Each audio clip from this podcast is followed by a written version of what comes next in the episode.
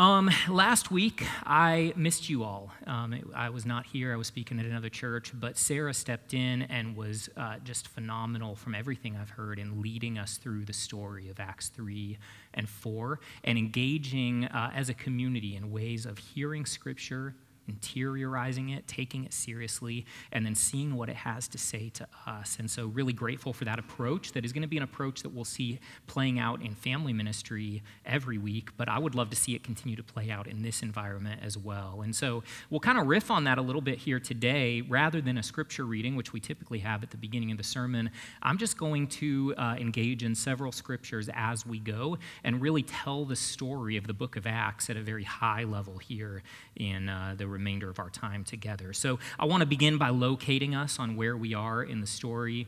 We've spent the last year on this idea of a big enough story, starting in Genesis 1, and now we are down to our final four weeks in this. Uh, we've got four weeks remaining looking at all of the chapters of the big enough story, and, and right now we're sitting with the idea of the gift of the Holy Spirit at Pentecost, which deeply transforms our inner lives and then enables us to show up deeply empowered in our outer lives, the way we show up in the world for the sake of others.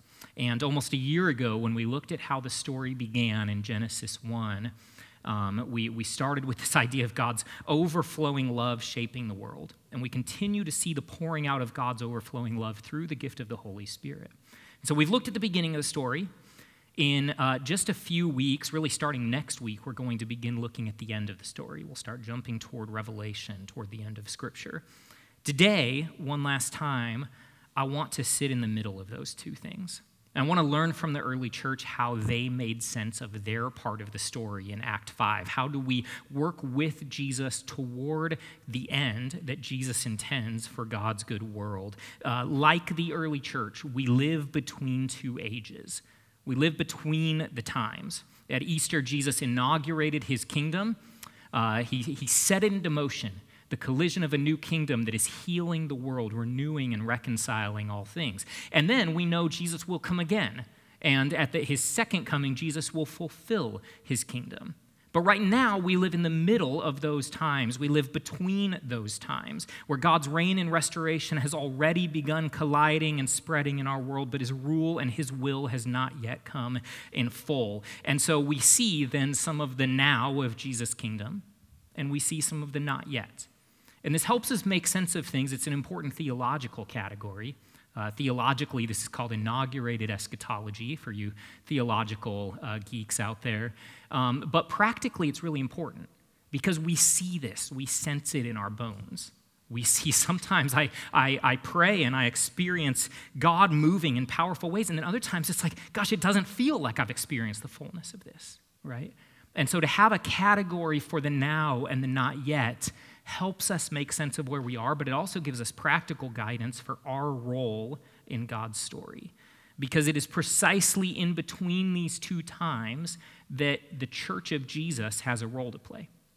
In fact, if you really think about it, it's the only place that the church has a role to play. The church could not exist before Jesus' first coming, and the church will uh, just be swept up in, in, in all of what God is doing uh, when, when Jesus comes again. And so our part to play is precisely sandwiched between these two ages. And, and our role is this that we anticipate God's future. We get a sense, we get the first glimpse. What is God wanting to do in the world? How is God wanting to reconcile and renew the world? We, we get a glimpse of that, we anticipate it, and then we begin to, part, we begin to participate in that right? Knowing how God is wanting to heal the world, we become healing people. We begin becoming renewing people, reconciling people. We bear witness with our own changed lives to how God will ultimately change all things. And so we're starting to point, like signposts, through our very lives into God's future. And little by little, we spread Jesus' kingdom way in the world as he moves this story toward fulfillment. Jesus is going to superintend creation all the way to the telos God has intended. We get to play a part in that, and that's an incredible gift. And so that's what we're sitting with right now. How does Jesus uh, allow us to cooperate, to be part of his co mission uh, of the healing of the world? And for three years, uh, Jesus kept his followers close.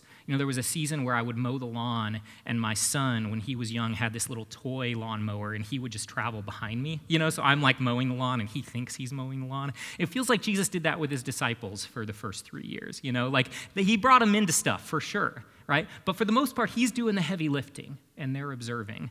Um, but then, all of a sudden, toward the end of his ministry, he changes course and he changes his tune and he changes his language and he says some things. Let's look at some of what he said starting in John 20, 21. He turns to his disciples and says, Peace be with you. As the Father has sent me, so I am sending you. And then in Matthew 28, we know this is the Great Commission. God authorized and commanded me to commission you. Go out and train everyone you meet, far and near, in this way of life marking them by baptism in the threefold name Father, Son, and Holy Spirit, and then instruct them in the practice of all I have commanded you. I'll be with you as you do this. I'll be with you as you do this, Jesus says. Day after day after day, right up to the end of this age, right? And there will be another age to come.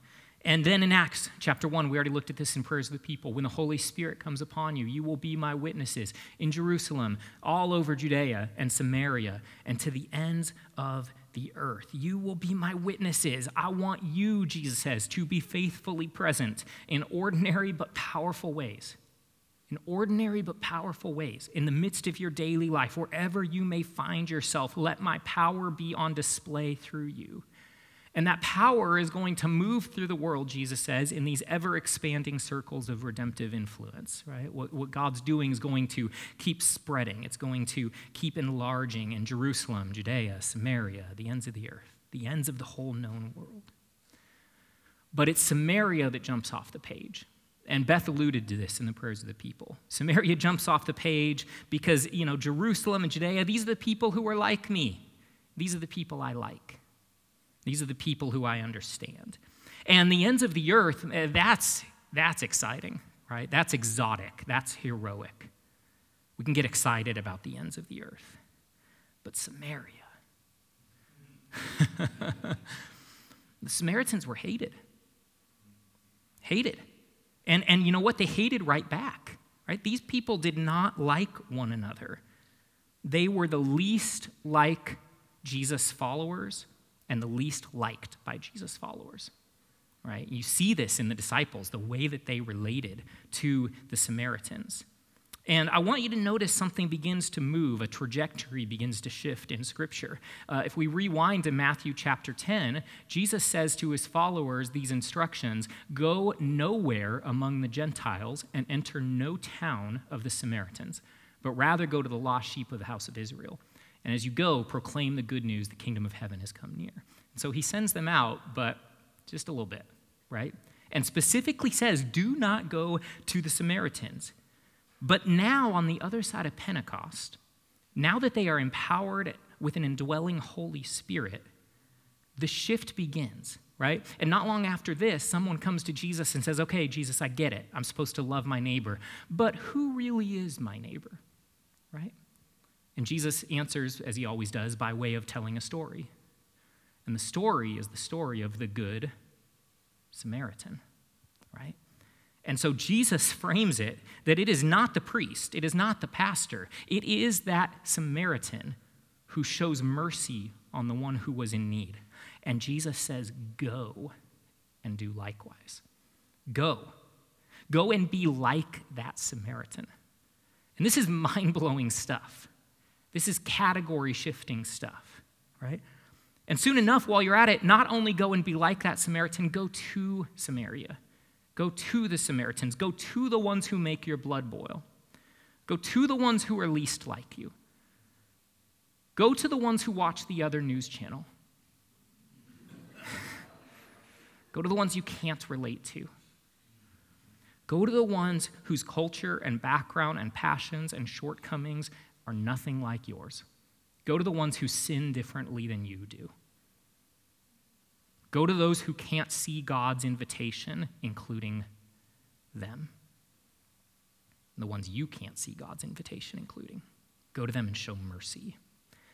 And by the time we get to Acts 1, we see Jesus sending out his followers, and Jesus keeps on sending out his followers. Like the time in Acts 4 that Sarah talked about last week, where Peter and John are sent to a poor man who is struggling with this lifelong disability. Or in the next chapter, Acts 5, when they find themselves suddenly brought in front of the political, the religious, the civic leaders of their day, and they are suddenly in the opportunity to bear witness in simple but powerful ways. Or in the next chapter, Acts 6, where some of them are sent by Jesus to serve behind the scenes in unglamorous, invisible ways, waiting on tables, cleaning up dishes, but sent nonetheless by Jesus. Or the next chapter, Acts 7, when Stephen is sent into death and danger, and his last words bear witness to the way of Jesus. I mean, literally, he, he gives up his spirit and says, Father, forgive them. Like, this is a man who's gotten Jesus into him. And standing in the corner is this young, angry leader named Saul, who at the time cannot hear the words of Stephen. In fact, we read that he, along with the crowd, covers up his ears so as to not hear. But in time, those ears are going to get opened. I mean, sometimes we, we bear witness, we say things, and it, and it doesn't make an impact yet. The next chapter, Acts 8, Philip is surprised to have been sent to keep company with the Ethiopian eunuch, a black, politically powerful, sexual minority in the day. And per Philip's own tradition, this man should have been excluded from temple worship in two separate ways, but there is Philip sent to share a long road trip with him, sent to share the good news of redemption with him. Jesus keeps on sending out his followers. In the next chapter, Acts 9, we meet this otherwise obscure man named Ananias. It's not Ananias and Sapphira. That, that guy didn't make it in the story very long. This is a different Ananias, and we've never heard from him before, and we'll never hear from him again after this. But he plays one of the most pivotal roles in Christian history because Jesus sends him to Saul. Saul, who has just killed one of his friends, Stephen. And I want us to imagine that.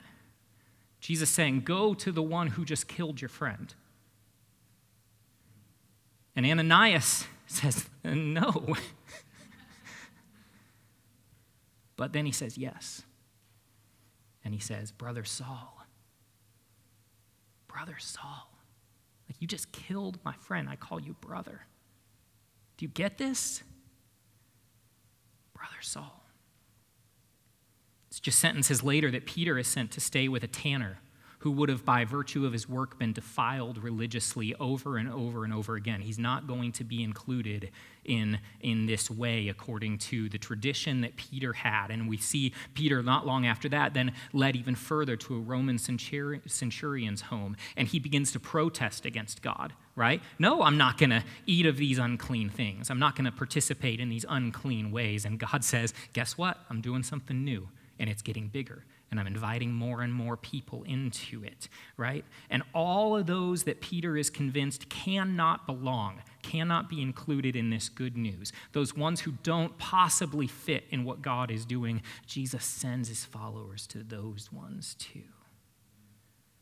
And so you get the point, right? Every single chapter of the book of Acts is an increase in the pattern of Jesus' followers finding themselves in ordinary places and paying attention to where God is working redemption right there. And they simply walk around just pointing out God, right? They're not having to do any magic tricks, though sometimes they do that too. Uh, sometimes they work miracles too. But often it's just the pointing out of God in ordinary life situations and inviting others into what God is doing. Jesus sends his church in Acts, and I think Jesus sends his church today into places of relational pain, political division, cultural difference, theological disagreement.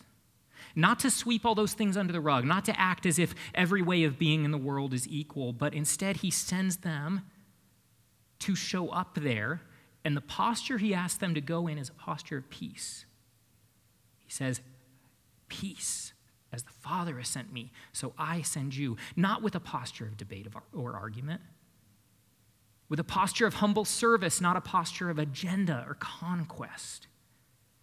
And the big story continues And it continues throughout the rest of the New Testament. With each page, Jesus keeps on sending his followers out, and soon enough, they'll go to Rome and to Corinth and to Galatia and Ephesus and Philippi and Colossae and Thessalonica and Crete and Patmos and Europe and Asia and America and Atlanta and Alpharetta. Jesus keeps on sending his followers. And so I want to just invite us as we close to sit with this for a minute uh, just go ahead and just pay attention to your own heart. And this is one of the areas that I think for me as a pastor, I'm least comfortable with in following Jesus. I know how to show up to y'all. I know my way around the inside of the church.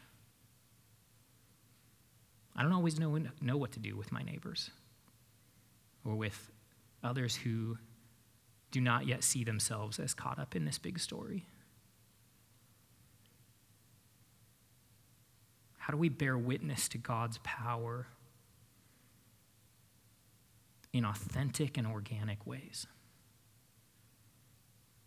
How, when that has been done so often in ways that make us cringe, do we say, we're going to stay with this, but we're going to practice it a little bit better?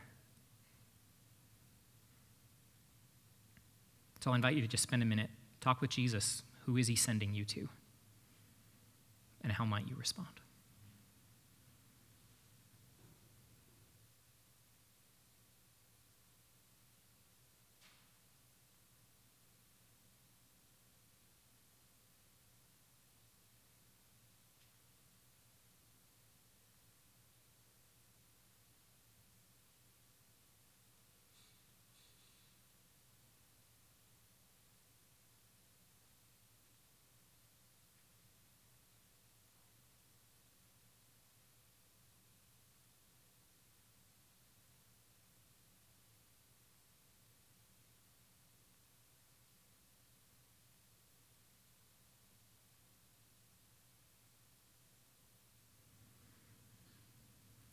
Holy Spirit, would you highlight for us how you are sending us into the world? And how we can go a little bit more with the posture that you were sent with. That your big story may spread until you've healed and renewed and reconciled this world. All this we pray in the name of Jesus. Amen.